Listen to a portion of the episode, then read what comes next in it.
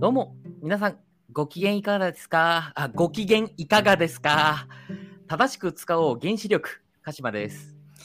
ああ、太陽盗みたいな。かすみです。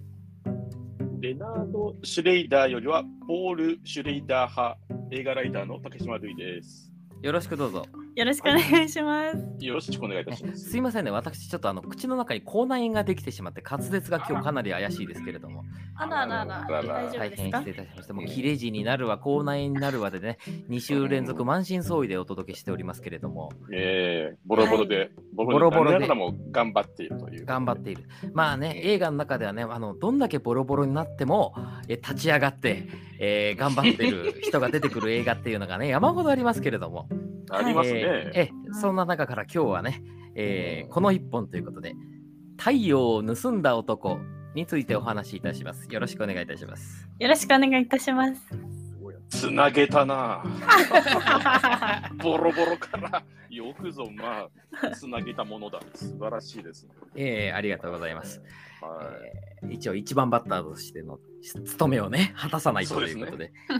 はいはい。えなんでこれなんだっていう話ですね。まーずそう、なんでこれなんですかなんでまず、あんたが話したい言うたんやない か。ごめんなさいえーそもそも、まあ、太陽を盗んだ男、これ1979年の映画ですけども、えーっと、これ、先週になるんですかえーっと、はい、えー映画館でかかったんですよね。そうなんですよ。実は、ユーロスペースで、うん。あの、あ私、かすみが見たんですけど、あの、うん、ユーロスポーツ、ユーロスポーツでご覧に なった。東京都の、ねはい渋谷区に、はいはいはい、はいユーロスペース7月12日、うん。 21歳最後の映画館なんですけども、私 の。で、あああそうですか、はい。え で長谷川和彦特集をちょうどやっておりましたと。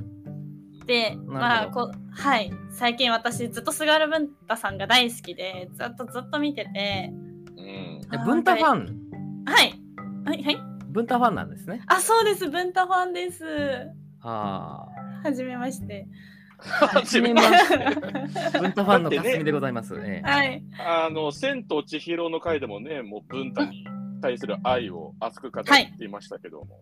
はいえじゃあ最近はその文太映画をたくさん見てるとあそうですもうトラック野郎も絶賛今トラックあの運転中でして私いろいろ間違ってるけど、えー と絶賛鑑賞中であると。まあそれをイコール運転中って言ってみましたなるほどなるほどはいいや知ってますけど、あと仁義も完走しましたあすごい。あはい仁義なき戦いシリーズ感想完走おめでとうございまいすやすごい。あもうり分がとうたござついいますてる。そして、はい太陽を盗んだ男を見ちゃったと。そうなんです暑苦しい日々が続いてますね。そうですね暑苦しいですよもう朝日ソーラーじゃけんですよ、いやとまあねそういうセリフも出てきますけどね。ええ、時代はパーシャル、ええ、すごいトラック野郎だ、仁義だ、太陽を盗んだだ、大変ですええね。もう汗の匂いしかしない映画ですねい、やーもうねあ負けないくらい私も汗かいてますけど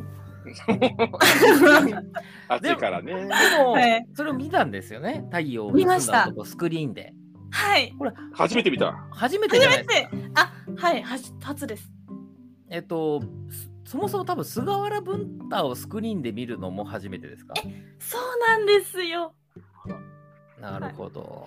もうなんで菅原文太出てきた時思わず口元手で押さえちゃいました もんもう息息を飲むってこのことかってなりましたなるほ ど。うんそうか。素敵なんかってなって。もう素敵もう素敵というか好きな人に会えたみたいな感じおうやっと会えたねとも。うやっと探してたよってそっはかいそっか。はい山下警部ね。うん、山下警部マジでかっこよか った。えかっこよかったですえね。捜査一課の。もう私も手錠かけられたい山下警部。だから太陽を盗みたいんだ。はい、なんでかっていうと捕まえてほしいから。そう山下警部にですよあ。なるほど。別にあの日本国に対してテロを起こしたいわけじゃない。違う違う違うちょっと待って違います。皆さん違います。違いますよ。多分ね、誰も持ってないから大丈夫です。あよかった。あよかった安心した。まあ、ということでね、今日は太陽を盗んだ男をおしゃべりするということなんですけども、はい。じゃあ、まずはちょっと亮太さんから、まあえ長谷川和彦的な話になるかもしれないから、ちょっとこの映画との出会いを聞かせてくださいよ。じゃあ私と太陽を盗んだ男のコーナーですね。うえー、そうですね、最初に見たのはね、覚えてないですね。ん。えー、いつ頃だろうな、多分大学生ぐらいの頃だから、7、8年前ですかはい。に多分見たんじゃないかな、その頃に。で、多分 DVD だったと思います。タイトルは知ってた感じでした。なんかその時、ウィキペディアに、あの、その頃もウィキペディア。はいウ。ィキペディアに、うんあの、カルト映画っていうやつが、項項目に、カルト映画一覧っていうのでいっぱい載ってたんですよ、映画が。はいはいはい、で、今はそれは誰がどう決めたんだっていう、なんか最近ね、ほら、ウィキペディアも堅苦しい、うるせえじゃないですか。あの、そうですね。あの情報が、なんつうの、正しいか正しくないか、信憑性ゼロのくせに、無駄に厳しい自治会員がいるじゃないですか、あそこ。うん。だから面白くないんですけど、当時はそういう、なんつう、混合玉石あったんで、うん。そういうのでちょっと情報を見てたんですよ。うんうんで、そしたら、こう、太陽を盗んだ男ってで載ってて、うんいや、そうなんだと。じゃあちょっと見てみようかしらと菅原文太が出てるし当時も仁義とかも見てたんでうん。でジュリーも知ってたし長谷川和彦は知らなかったんですけどうでん見て面白かったんですよ。で面白かったんですけどなんかふーんぐらいだったんですよ。うん。でえっ、とその時にですそのす1年後ぐらいかなに僕福岡県出身なんですがはい地元にあの小倉昭和館という映画館がありましてうんそこでですねえっ、と2本立てやってたんですよ。うんそれが深作金次の黒トカゲと太陽を盗んだ男の2本立てだったんですよ。はいはいはいはいはいはい。あのー深作金次の黒トカゲといえば皆さんご存知、えこの、ーはい、三島由紀夫とおー、は三輪明宏のキスシーンがあるでおな じみのそうですね。はいはい。あれと太陽の2本立てっていう謎の2本立て日がありま本し、だってて、うん。ええあれですねあのもうちょっとねシャレ聞かせてもいいなとは思うんですけどね例えば太陽がいっぱいと太陽を盗んだ男とかね太陽つながりで、ね。太陽つながりでうんあ、と、僕があの好きなのこれは、ね、名画ネタでよくある、あれですよ。あの、え特集日本の歴史っつって、一本目日本誕生で二本目日本沈没っていうやつはすごい好きなんですけど面白い。に日 本の初めから終わり までえ。そうですね。もういいですね。一日で味わえて。えーいいのか、それ。あと、夏休み子供特集っつって、バンビとゾンビとかね、 そういうのもいいですけど。うまい。いいですけ曲ど。、曲と曲だな。ええまあなんかその謎の2本立てがあって僕は見に行ったんですね。うん。で、黒トカゲの方は正直あんま面白くないんですよ、あれ。で、で太陽を見た時にめちゃくちゃ面白くて うん。というか僕家で見た時って何とも不運ぐらいだったんですけどスクリーンで見たら僕爆笑しちゃったんですよいろんなところではいはいはいはい。とにかく笑えて楽しくてこんな面白いんだなと思ってこうあすごいパワフルなエネルギッシュな映画だなと思ったっていうもう本当に普通です普通の感想で申し訳ないですけど、はいい、やいやいやいや。うん竹島さんはいかがですか僕も正直ね、覚えてないです。これ初めて見たのがう。んいつだったか全然覚えてないですけど、まあ、で、今回収録するにあたってもう一回見直しましたけど、多分ね、すごい4回ぐらいは見てる気はします。わあすごい。はい。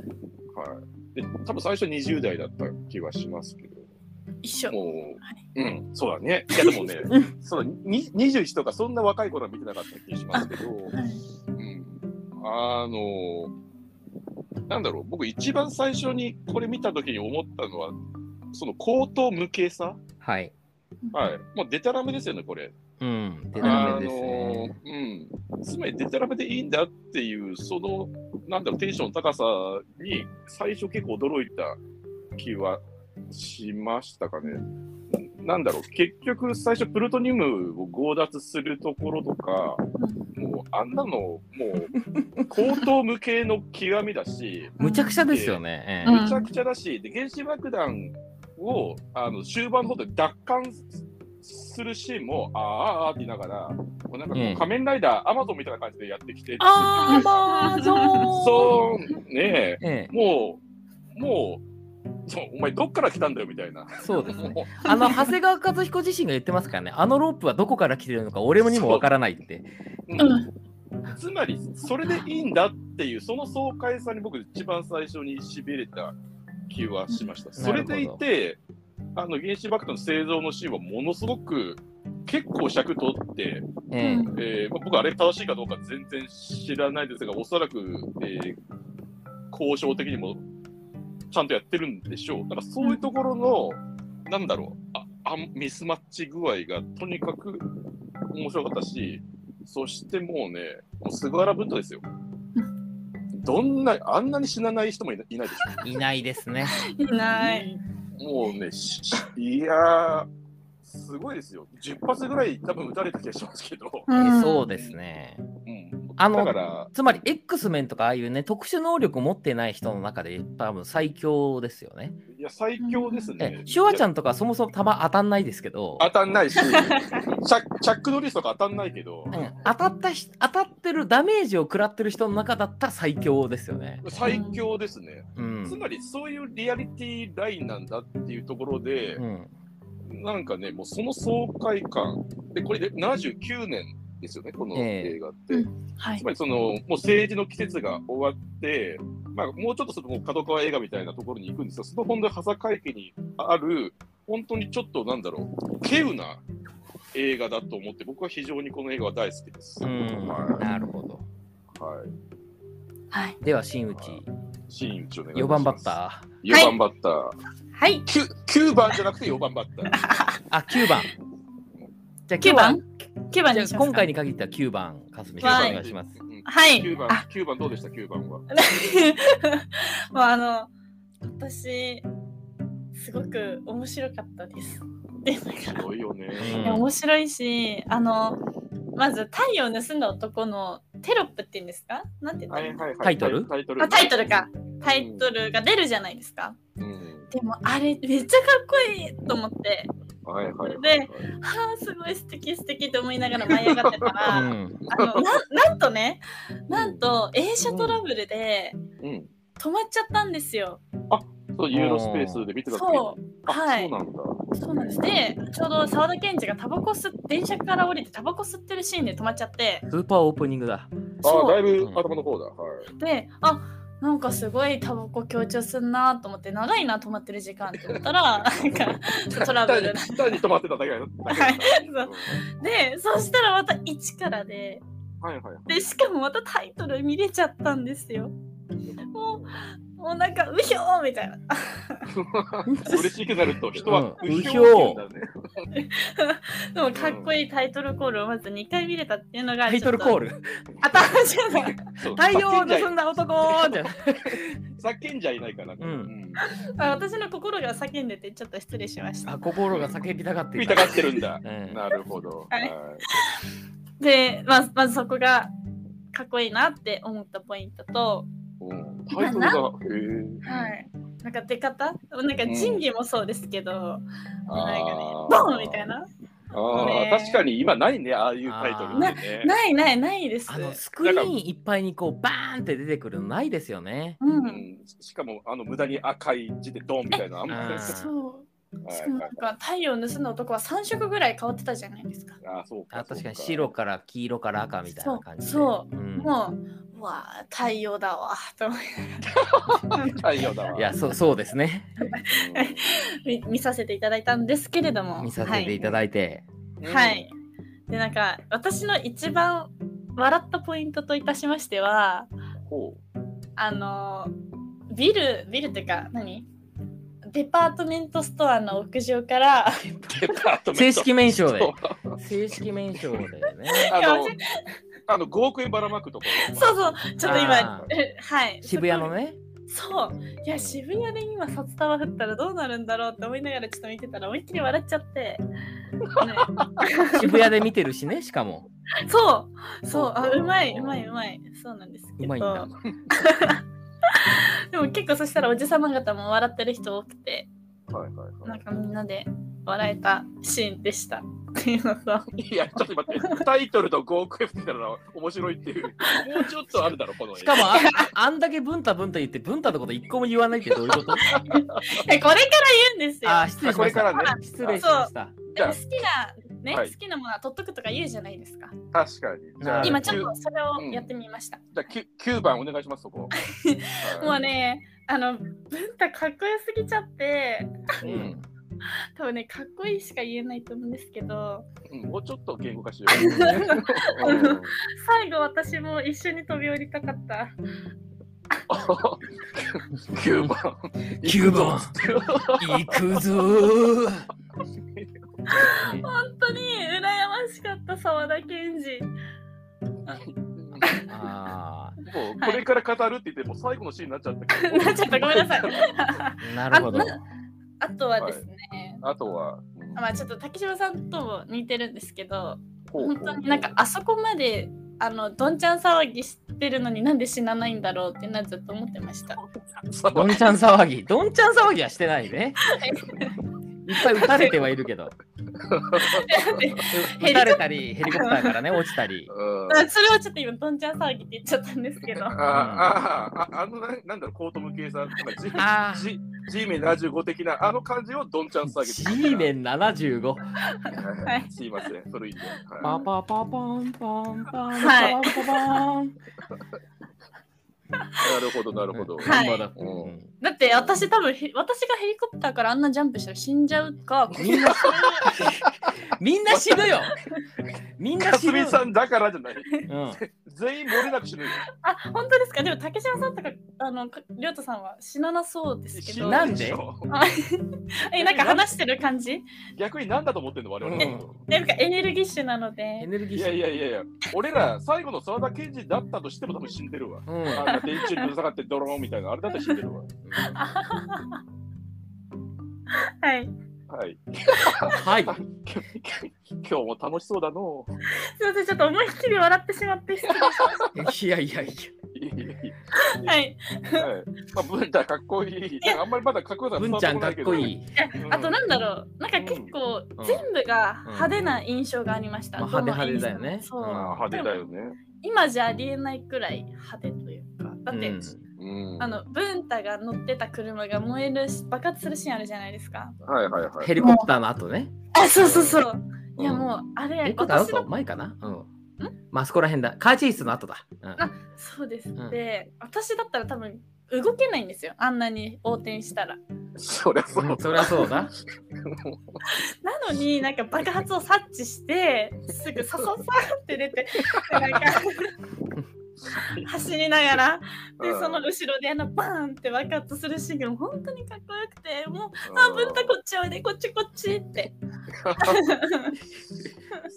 そっか、でも文太って傷つく男が似合うのかも。うん。あ確かにそして、ああいう口頭無形なものも、なんかそれはそれでいいんだって納得させてしまう何かがあるのかも、文太って。うんうん。だって思いましたもん多分ヘリコプターから降りてもあの、前転してヒュッて立ち上がるんだろうなと思ってまあそこね、そんな新体操みたいになんないけど。はいでもあの傷つく男っていう表現は僕なるほどなと思ってううんんっ。ていうのも東映のスターって割と傷つかない人だったんですよ昔はああそうなんだそれこそ時代劇の時代ですねはいはいはいヤクザ映画に移行する前のうんもうスターが華麗に盾をやって終わりっていううんだけどやっぱヤクザ映画の時代になってからやっぱ高倉健にしろ鶴田浩二にしろうんねえー菅原文太も松方弘樹もまあ渡哲也も渡瀬恒彦も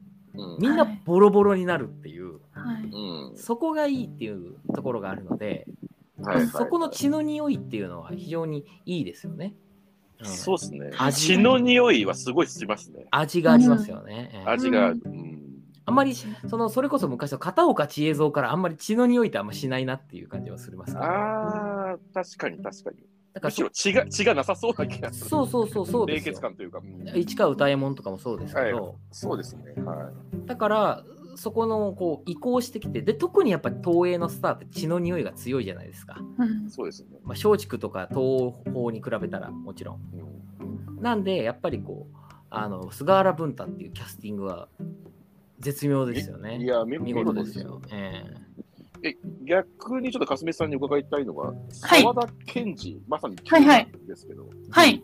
えージュリー彼ジェジュリー、ジュリーはどういうふうに見えました私、沢田研二さん自体あまり知らなくて、まあそうだよね。ねうんあの、その、キネマの神様、最近の。ああ、ねあれは見てたんですけど、もう70歳のおじいさんってなってるけど、うんはい、そのおじいさんの印象があったので、そりゃそうだ。 なんか見て、 ああ誰だろうと思ったら沢田研二あだあ若ジュリーがね。若ジュリーが。若い、若ジュディ今のはい22歳の女の子の目から見て、この当時のジュリーってかっこいいですか私、ロン毛が好きなんですよ。なので、かっこよかったです。あのロン毛髪型だけえ、ちょっと待って、ロン毛がイコールかっこいいだったら、昔の武田鉄矢とかもかっこいいっていうことになっちゃうわけあ、ちょっとそれはすいません、違った。あんたが大将の頃のとか。刑事物語大好きになっちゃうけど、いいのかしら。いや、ちょっと間違っちゃった。違います。バカでもチンガーの頃。えかっこよいとは思いました。え、おージュリー。全然文太とは180度違いますけど、うん、まあタイプじゃないです。あタイプじゃない。タイプじゃないど。けど、多分あみんな好きなイケメンなんだろうなって思いました。もうだって、ジュリーはみんな好きでしたよね。多分、ジュリーは好き。多分竹島さんがいやもっとちもう子供の頃ですよね、かなり。あのージュリー全盛って。うちの母親が、はキい。キキリンじゃないですけど、本当にジュリーって言ってるたんです。もだえてたんですかもだえたんですよ、うちの母親はジュリー見ると。腰振ってたんですか腰振ってたんで、え えもううちの母はもう70、70ぐらいですけど、もう完全にジュリーはもあ、う多打ち抜か分れてましたね。ジュリー第一世代ですよね。ジュリー第一世代ですね。えうえ。んだからそれこそあの、タイガースじゃなくて、タイガースか。そう、タイガースだったかな。うん。タイガース。で、僕ね、ちょっと一つ思ったことがあって、あの水谷豊演じる警官のところに拳銃を奪うために、なんかはいおおじいさんの格好をしていくシーンがあったんですああ、緊張力に、はいはいあの催眠が進めて、 そう、あれ完全にコントじゃないですか。コントですね。で、昔よくドリフとかで沢田研二とか出て、コントとかやってたんですよ。あへあ。ええ、まさだに大丈夫ですか、うん竹島さん的には前川清って言わなくて大丈夫なんですかそこは。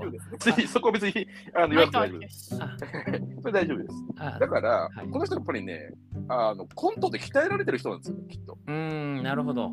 はい。だから、あそこのくだらないコント芝居が妙にうまいなと思ってて、うん。で、さっきキネマの神様って言いましたけど、本当は志村けんを演じるはずうんだったあの役を沢田研二演じるとはちょっとなんか、なるほあど。の通ずるものがあるなってちょっと僕は思いながらあのシーン見てました。あの70年代のいわゆるコントをちゃんとできる人がいるっていう。あのアイドルってみんなやらされたんですよ。キャンディーズとかも。そう、みんなやらされてた。うん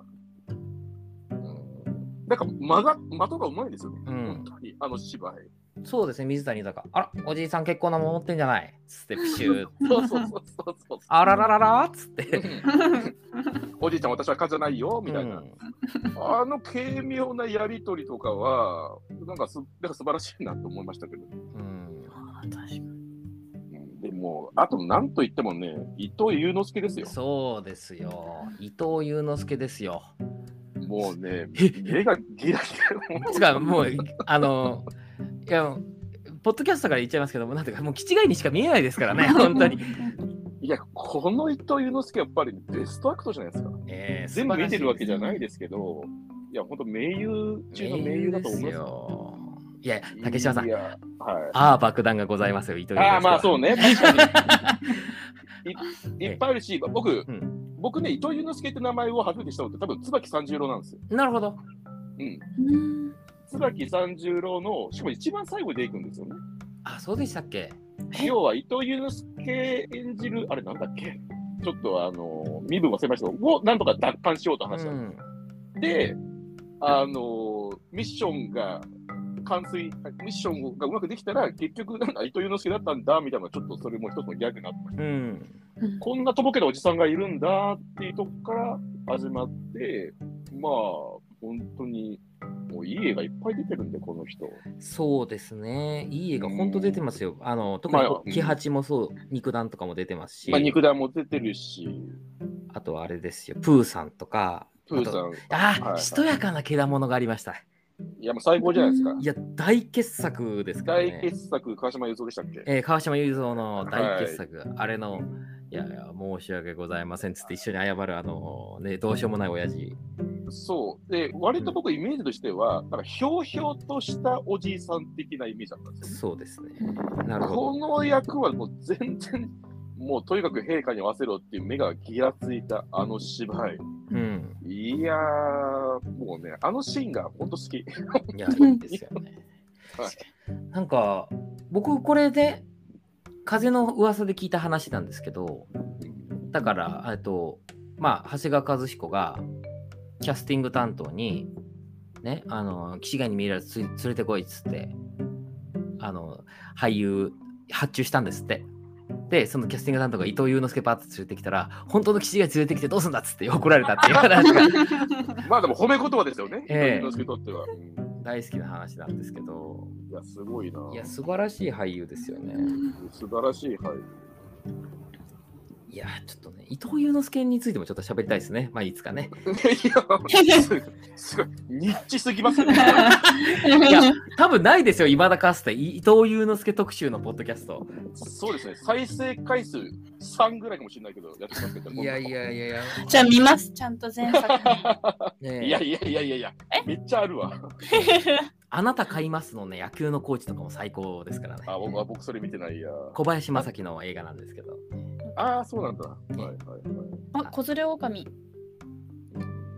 ね、いろいろ出てますよ、本当に。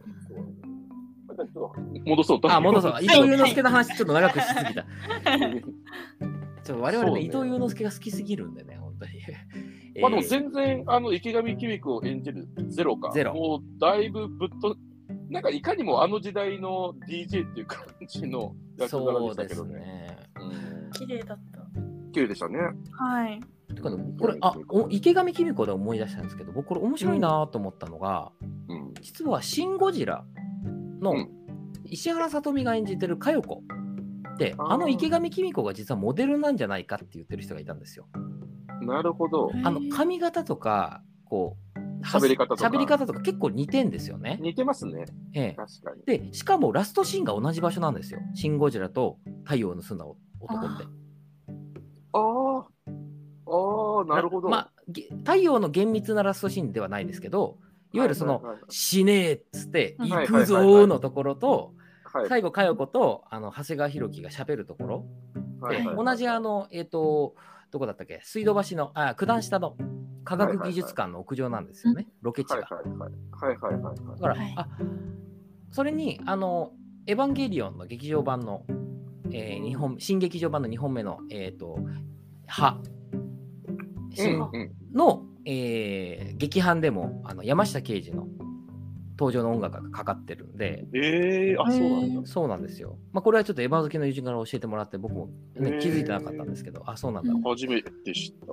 で、どうやら樋口さんがかなりエヴァ、あじゃなくて、えっ、と、太陽を盗んだとか大好きだということなんで、結構もしかしたらそこから引っ張ってるんじゃないかな、元ネタになってるんじゃないかなとはちょっと思うんですけど、なるほどね。そうなんだう。ん。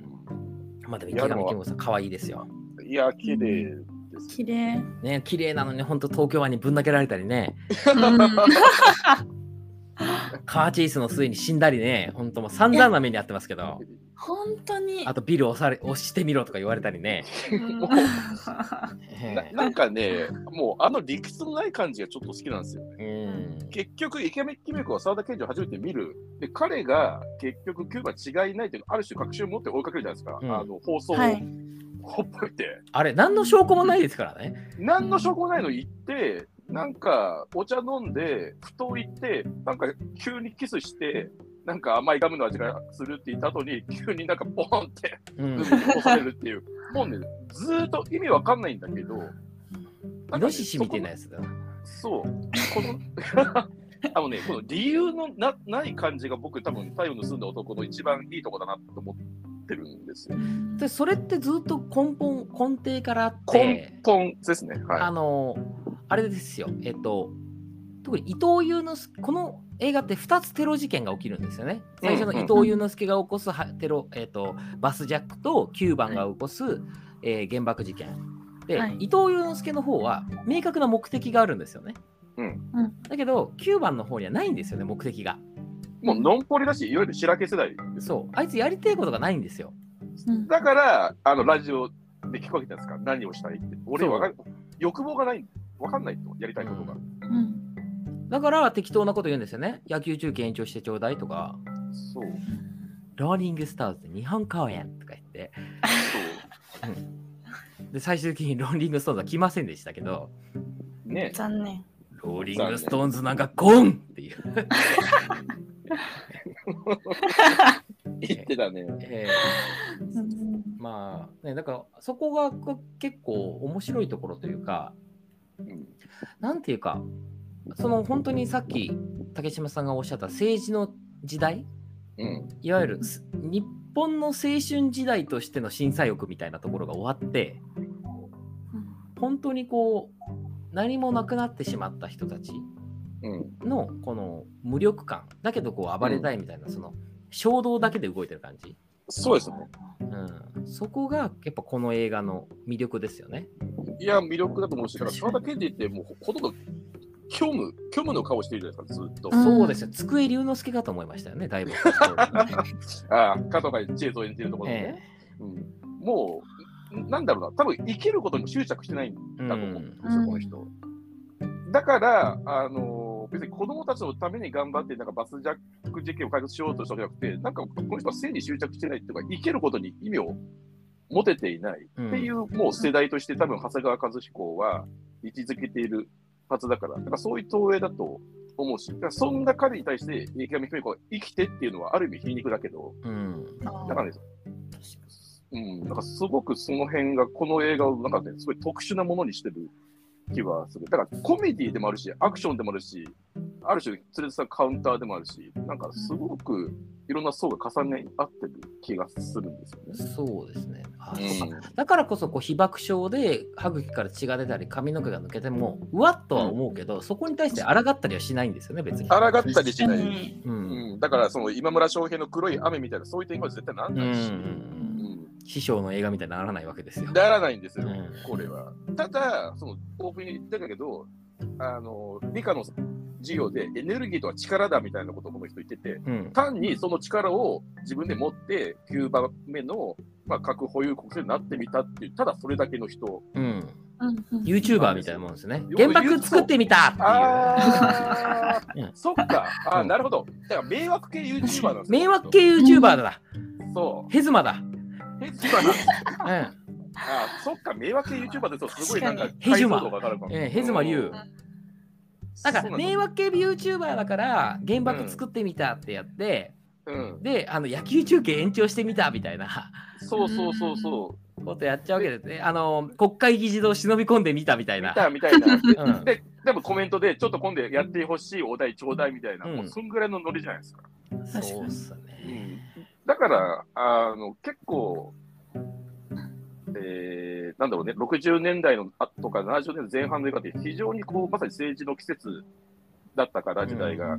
い今見ると結構つ、なんだろうな、そこの文脈を押さえてないと分かんない映画いっぱいあると思うんですけど、うん実はそこから完全に断絶されたっていう時代だから、太陽盗んだ男って今見てもすごく分かりやすくアクションとして面白いですよね。うん、うんそうですね。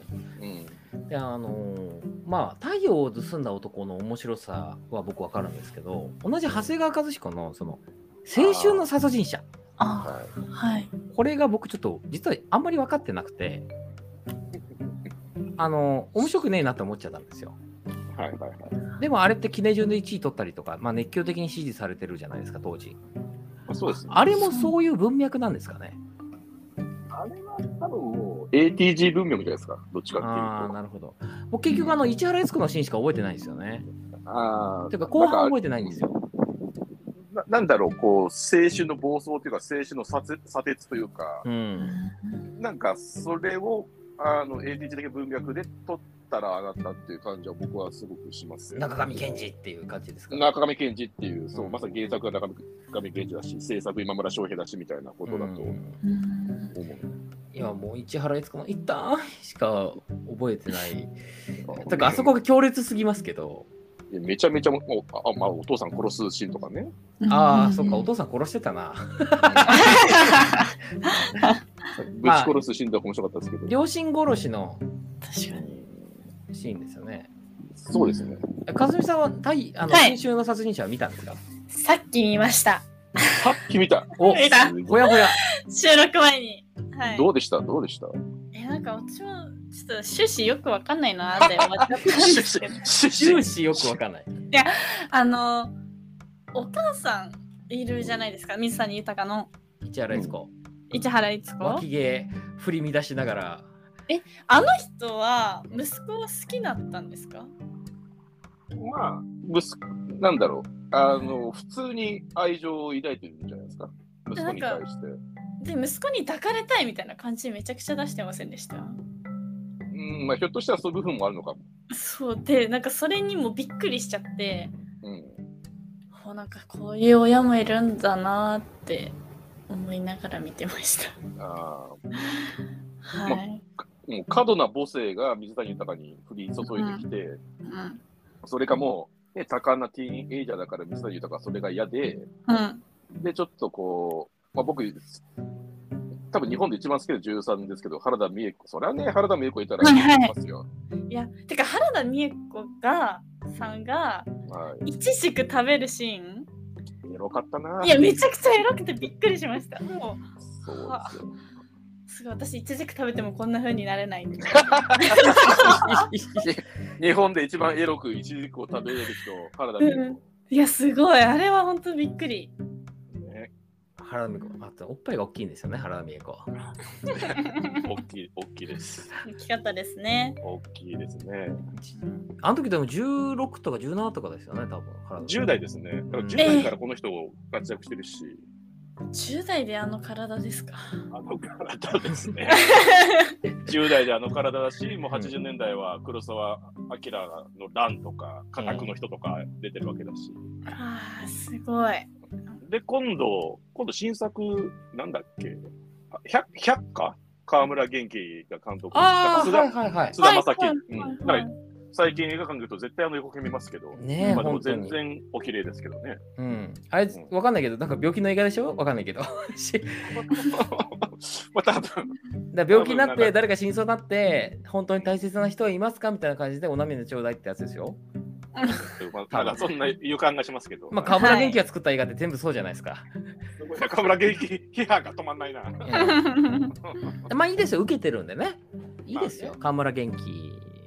だから河村元気プロデュースっていうだけでなんか見る気こちは失せるみたいなところあるじゃないですかやっぱりね。ええちょ戻そう、太陽盗んだ男。ああそうですねすいません。はいああと河村元気プロデュースだから見る気が失せるっていうのは僕一人の意見なんでお二人は違うと思いますけどね、え東宝さんこれからも一つよろしくお願いいたします。どうしたどうした急にどうした急に ちょっとももみ手をしやっとこうかなと思いますね。もみでね。ええこれちなみに僕最初の挨拶のところでレレナード・シュレイダーよりポール・シュレイダー派って言いましたけどええこれかすみさんご存知ないかもしれないですけどこれレナード・シュレイダーっていう外国の方が脚本書いてるんですよねあ見ました、解説で。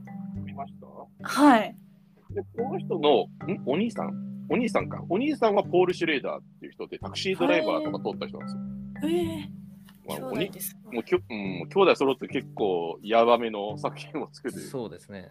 タクドラとか、レイジングブルとか、ねあと、ザ・ヤクザザ・ヤクザレナード・シュレイダーあザ・ヤクザはレナード・シュレーダーでしたっけあでも2人でやってたかもしれあ、ない二人でやってんのか。だから結局、レナード・シュレーダーって日本に来てた時期があるからう、ん。ザ・ヤクザとか、太陽の住んだ男とか、確か男が辛いよもなんかやってた気がするけど、本当だ。そうですね。男はつらいよ、トラジルを春の夢。はい。あと、ションベンライダーとか。そうですね。相米のションベベンライダー原案やですね。ン。これもび知らなくて最初、ええそんなシンジのションベンライダー原案、レナード・シュレーダーなんだって、知った時は本当びっくりしたな。うん。や、あの、シュレイダー、シュレイダー、シュレイダーということでね。えーそれ、なんでクレーマークレ ーマーいや、なんかあの、脚本も、もともとね、僕、あの、メイキングとか見たら、やっぱりこう、相当な枚数あったらしくて、へ300ページぐらいあって、なんか、5、6時間分ぐらいあるらしいんですよ。現第1項といいますか。え笑う原爆という仮タイトルがついたやつは。その、えっと、レナード・シュレーダーとが書いた原案をもとに、レナード・シュレーダーと長谷川和彦が書いた第1項はねほうほうほうほうだけど、こんなもん取れないよっつってプロデューサーに、キレキレって言われたんですけど、とにかくでも、ほとんど切らずに取って、だあとは編集で切ったみたいなこと言ってて、それは相当、あのね、現場が壮絶だったと思うんですけど、まあ、太陽を盗んだ男で言えば、現場が壮絶伝説っていうのは山ほどあるじゃないですか。ほうえごめんなさいっていうことは、これ、4時間分の撮影を本当はしてたってことですか本当はしてると思いますね。えすげえ。まあ、そうですね、壮壮絶ですよね、きっとこれ。ええうんまあね、壮絶伝説はもう調べたら山のように出てくるんでね、別にいちいち取り上げることは僕はしないですけど、なんか結局その面白いのがうん、この、えー太陽を盗んだ男の組にある2人の伝説的監督がいるんですよね、スタッフとして。助監督が相米真司、制作進行に黒沢清っていう。で黒沢清は現場はとてもこうなんていうか温当に進むで有名なんですよ、はい時間を押したりとかあと怒鳴ったりとかしないっていう、はいでもそれはやっぱ太陽を盗んだ男を経験してるからじゃないかと言われてるんですけど、もうあんな撮影は反面教師になったってことね。そうですねなるほど。でも相米組は地獄ってよく聞くじゃないですか、よく聞きますね。ええ、えー鍛えられたっていう言い方それしますもんね。そうですねだから相米はその壮絶な部分を受け継いじゃったんですよねうんええなんかこうそこが面白いですよねだから人によってどうと受け取るかは違うしただそれによってできるものも違うけどうんやっぱりそれにだからやり方によって実は良し悪しって関係ないっていうのは面白いなと思いますねそうですね。なんか、この映画、やっぱりその、なんだろう、熱気みたいのは、ちゃんとフィルムにパッキングされてる感じはすごくしますね。そうですねだけどね菅原文太自身ももうこんな撮影は56年はいいやっていうぐらいしんどかったって言ってああ、はいて、うだよん、いねや。しんどいと思いますよいや、確本当かににだね。うん僕嫌ですもんやだ。嫌だここんなところ、このえ太陽を盗んだ男に、ちょっとなんか制作女子として入ってよって俺たら絶対嫌だ。嫌ですねいやだー、っもうて24時間働かされるしな。そうですよ。だって、撮影超過がだって、ろ80日ぐらい撮影超過してるんですよ。ええ確か。そんなん無理ですよ。だって次の仕事あるもの。確かに。うん。えだからね、大変だし、あとゲリラ撮影もいっぱいあるし、はいはい。ね、皇居もゲリラ撮影、国会議事堂もゲリラ撮影。でね、もう今じゃ絶対できない映画ですけど、絶対できない。まあ、ねだからこう、長谷川和彦が結局映画撮れないっていうのはなんとなくわかるなって気がしますね。そうね。なんだろう、この令和の時代に彼は何を取れるんですかみたいなのはあるかそうですね、いまだに連合赤軍やりたいんですかね。やりたいんじゃないですか。あーやりたいんだと思いますけど。いや、あのごめんなさい、もうちょっと僕、かすみさんの感想を聞きたいんです、あー、ごめんなさいね。はいい、はいはい。はい、なんか、あのもうちょっと全然分断目線でも何でもいいんで、なんかもう少しき気になったシーンとか、ここに残ったシーンとか、うんはい。なんかありませんかいやもうなんかそれこそ本当にはちゃめちゃ感が良かったなって思ってて、だよね。えもうなんかこれでもかってくらいうんなんかあったのと、あとそのヘリコプターのシーン、もなんか実際飛ばしてるんですよね。う飛ばしてますねいやもうそれがすごい。だってしし CG がない時代ですからね。ねしかもぬいぐるみでもないし、あのぬいぐるみあなん なんていうんですかなんか昔ってこういうぶら下がるやつってぬいぐるみとかにぬいぐるみとかをぶら下げるイメージがあってあ、みだって人形ぶら下げてみたいなああそうこ人と。形あだーったあの、逃亡者のあの滝つぼのシーンみたいなところですね。ハリソン・フォードのハリソンフォードはいはいあとあのトラック野郎でもタコに引っかかるし人形だったりするじゃないですかなるほど。はい でななんか本人がやってるっていうのを聞いて、なんか多分役者さんいろいろ撮影大変だったと思うんですけどなんかそれでもここまでこの時代まで愛される映画を作ったのは本当すごいなってなんか思いました お話を聞いていてストーリー的にはどう思いましたえそ相当変な話じゃないですか、これ。えめちゃくちゃ変ですしうんなんなんて言うんだろうこの東日本大震災がなかっある前だからできた映画だなっていうのはすごく思いましたそりゃそうですね。まあでも原爆あったのによく作ったなっていうのは正直思ってますね。なんだろう。で自分の知識だけで作り上げちゃう感じね。ううんん。なんかやっぱり見てちょっとうんって思っちゃう人も中にはいるんだろうなっていうのは少し感じました。なんかね、多分。あのそれこそね、あの映画秘宝がうんあの大震災後にうんみんなにみんながあの元気になる映画をつって紹介するって時に大月健二が太陽を盗んだ男を挙げて編集部にそれだけはやめてくれって止められたっていうエピソードは確かにありましたけ どうん謙信だと。いやいやそうですねうんでもなんか、まあ、自分自身が福島出身っていうのもあるかもしれんだからかもしれないんですけど、うんまあ、その最初太陽を盗んだ男で何も前情報入れずに見たんですよもう菅原文太だけで行って、うんであ原爆の話だったんだっていうのはちょっと思ってでね最後爆発させちゃうしうんわあすっごいよもう多分もうあんまり劇場で見れる機会なくなっちゃうかもなっていうのは思いながら見てましたあれちなみに爆発したと思ってみたんですね。あ思いましたでああ。なんか私の解釈なんですけどうん。最初爆発するシーンで始まるじゃないですか。なんかダーンって。私あれその最後の爆発したやつかなって思ってるんですけど。ああ、繋がってるってことね。そうです。はいはいはい。はいはいはあい。れはえ皆さん広島とか長崎だですかね。うねんうん。結構僕もラストシーンは、なんか確かに、どうとでも読み取れるなって気はしますけど、うん僕はちなみに実際に爆破、なんだろう、爆破されてないと思ってて、ああ、はいはいそうですかカチカチカチっていうのも全部彼の中の結局もう妄想だけの世界なんじゃないかなっていう方もありるのかなと思ってて、ちょっと見てたんですよ、個人的には。あーじゃああれってあの爆発って本当に爆発したんじゃなくていわゆる彼の死っていうことなんですかねと思ってましああ。た。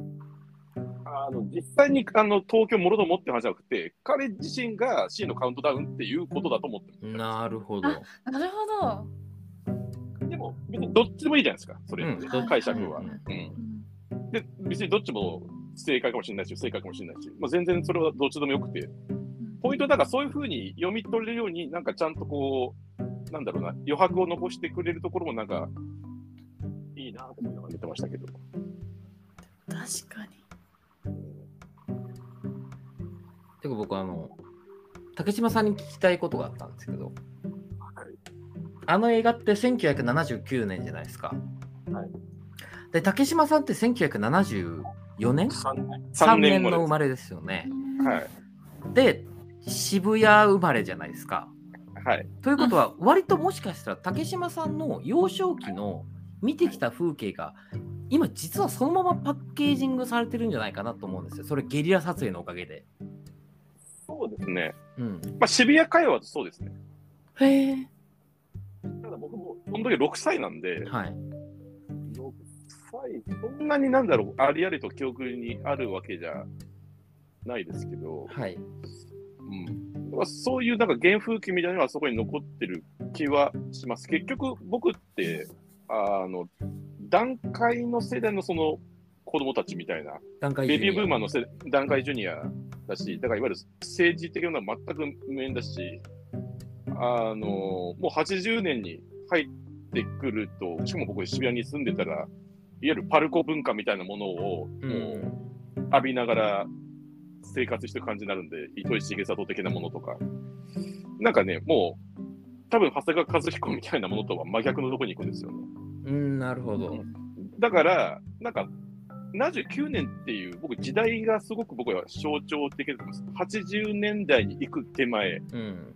長谷川和彦がもうこれ以来、一本映画を撮ってないっていうのは、もう、実は、まあ、彼は制作意欲はあるんでしょうけど、えー彼が描きたいもの、えー描こうと思うその制作スタイルは実はもう70年代で終わってるのかなっていう、まあ、さっきもちょっと話出ましたけど、うんそんな気もしなくもなない。るほど。時代に取り残されてるのは、僕、完全に取り残されてると思いまうす。ん、はいでも長谷川和彦が伝説の映画監督って言われてるのって2本しか撮ってないからですよね。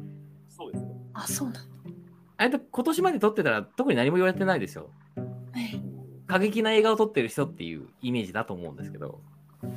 いやだって、蔦屋行って、監督コーナーで2本しかないのに、一応なんか、長谷川和彦の名前があるなんて、そんな人いないですよ。うん。それだけ、まあね、ちょっとりょうさんはあんまり面白くなかったって話でしたけど、まあ一応、青春の殺人者、太陽を盗んだ男っていう、日本の、まあ、傑作と呼ばれるものを、うん。ね、作っちゃった人間の宿命というか、逃れられないというか、うん、カート・コバーンみたいな。なんか、なんかね、長く行き過ぎちゃったんじゃないですか。9番あと、9番的な部分と、 あの、本当の伝説になり損ねたんじゃないですか。実はそっか長谷川和彦自身が、うん早く死ねばね。あの、なんかね、そういう言い方するとすごくなんか、えこう、あんいやいや、よろ、よろしくないみたいな感じなんですけど、いやちょっとでも僕本当に正直そういう部分はあると思う。中上健二ぐらいの年で死んでたら多分40とかで、いやもしかしたら本当に伝説になり得たかもしれないなとは思うんですよ。真の意味でね。だから逆、長生きしちゃった、もうは70いくつですよね、多分。 70後半ぐらいでしょうね。うんですよね。また生きちゃってからるから、いまだにやいのやいの言われてしまう。いやー本当にそうだし、ちょっとガスピさんに聞きたいのは、そのユーロスペース行った時って、はい客層って、客層どんな感じでしたはあやっぱりやっぱりって言ったらちょっと失礼なんですけどあの結構ご年齢が上の方4050くらいかなっておじさまがちょっと多かった印象はあるんですけどでも20代の女の人一人で来てた人もいましたし私以外でですよあと若めのカップルとかいたりしましたなるほど、はい、うん。もう伝説のカルト映画を見に行こうぜみたいなノリかもしれないですね。うん、うん、です、うん、あとおばさま方もちょっといましたねちらほらおばさま方がいらっしゃいましたが、はいえそこの場に長谷川和彦登壇したんでしたっけあいや私の回はしてなくてその前の前の回かなはいだったらしいんですけどじゃあ生5時には会えなかったんだね。あちょっとタイミングが合わずはいいやーでも結構ご本物の生の5時会えたってそれ自体が多分もう伝説になりますけどえーじゃあ自慢できる。あそうなんだうん。ねそれこそ40、50ぐらいの、僕ぐらいの年齢のはい映え画ファンは、マジかってちょっと羨ましがると思いますよ。ー、和彦と見たことあるよみたいな。そうそうそうそう。そうなんだ それにあの40、50ぐらいの映画好きおじさんに、かすみさんぐらいの年齢の女性が、この前、太陽を盗んだ男を見て、長谷川和彦監督にも会ってきたんですよって言ったら、もう、もう可愛がってくれますよね、これは。 いや行けばよかったうんあなんか最終日とかは水谷豊との対談があったらしくてあらしいあはいですね。うんあ、そうか、なんか岩井俊二と喋るみたいなのだっけ、最初。あなんだっけ。水谷豊と、そうだよね。はいすごい人選だなと思ったのなんか覚えてんだよいや、なかなかね、スクリーンで見る機会もないから、こうやって、でも特集やってくれるのはいいですよね。な。まあ、それはさっきね、あの早く死ねばって、ちょっと乱暴な言い方しちゃいましたけど、やっぱり未だにご存命で、ファンが多いからできることですし、だからこそ今ね、かすみさんもこうやって新しくスクリーンで出会えたっていうことはうんありますからね。もうありがたいですえーありがたいですね。はい幸せで したえー幸せでしたか。いや、よかった、はいよかった。といったところで、こんなところでしょうか。そうよはいもういいですか、皆さん、もう喋り尽くしましたかあじゃあちょっと一個いいですかあ、どうぞどうぞどうぞ。あの、ぜひ菅原文太特集をお願いします。映画館の皆々様、あの、あ、映画館にあはい、映画あ館 に。今ポ、ポップゾースでやろうっていう意味じゃなくて、はいあのこれを聞いてるだろう、映画館の人たちにそういう特殊上映をやってくれっていう呼びかけをしたってこと。そうです。すいませえ、ん。文太の何が見たいのえ、仁義とトラック野郎みたいです。あと、組織、あ、県警対組織暴 力も見たいしいや。本当にね、そんなこと言ってたら、本当にはい40、50のおじさんからが群がってくるよ。 あ、本当ですかこの子は話の分かる子じゃっつっうて、ん。やばいっす。いや、もう、うん、見たい。本当に。毎日行きます。え、じゃあ、ぜひトラック野郎特集か、仁義なき戦い特集、はい。やっていただきたい。県警対組織暴 力。研究経で験だとしかまあ、なので、えっと、東映の実録ヤクザ映画路線、はい。まあね、まあやりそうだけどね。うんどっかでやりそうですけどね。でも、薬剤が大好き。映画大好き。ええだそうです。いや、いいじゃないですか。そろはい。ええそれを最後に言いたかったんですね。 あ、そう、ちょっとあ言ってみようと思って言っちゃいました。すいません。なるほど。じゃあ、かすみさんが、えーはい太陽を盗んだとこで9番になって、原爆を持ったら、いろんな映画館にトラック野郎特集をやれと。そうだね。え、ちょっと待って待って待って。え はい。えそういうそことですよね。うです、そうです。だからね、仁義なき戦い特集をやれと。これからプルトリウムを盗みに行って、東海村に。に。はい。えーでもラジオも出ます。今、かすみさんどこですか今ちょっとプルトリウムをあの強奪してる途中なんですけど、みたいなはいやりとりがありつつ、うんお手ビ製ルでも作っ、うん。はい。ビルもお寿司。ビルもお寿司ね。ビルもお寿 司。ビルもお寿司。あはの、はい。ちゃんと、あの、あれもやります。なんだっけ。あ、私あんま使わないからわかんない。お金入れて電話するやつ。い。ああ、公衆電話あ、そう、今ああ、週公衆電話ね。すごい。やっぱ、いやなーナウな世代は公衆電話が出てこないんですよ。 いや、ボボキャブラリー貧困すぎるだろ。うん ちょっと、今パッと出てこなかった。はい。。そうね。はいはい。ということで、我らの9番のはい我々要求はは、えーはい菅原文太特集をどっかの映画館でやれと。お願いしますい。うことでございまして、えー本はい日はこの辺に、この辺にして大丈夫ですか他は大丈夫、あ、かずみさん、他はいいですかえー、そうです、大丈夫ですね。 いや、文化特集もやりたい、ポップ増水でも。竹島さんは大丈夫ですか、大丈夫です。はい。では今日は、あの、ちょっと最後グダグダになってしまいまして、申し訳ございませんでしたすが。みませんでした。えー。太陽を盗んだ男についてお話しいただきました。はい。それでは皆さん、また来週。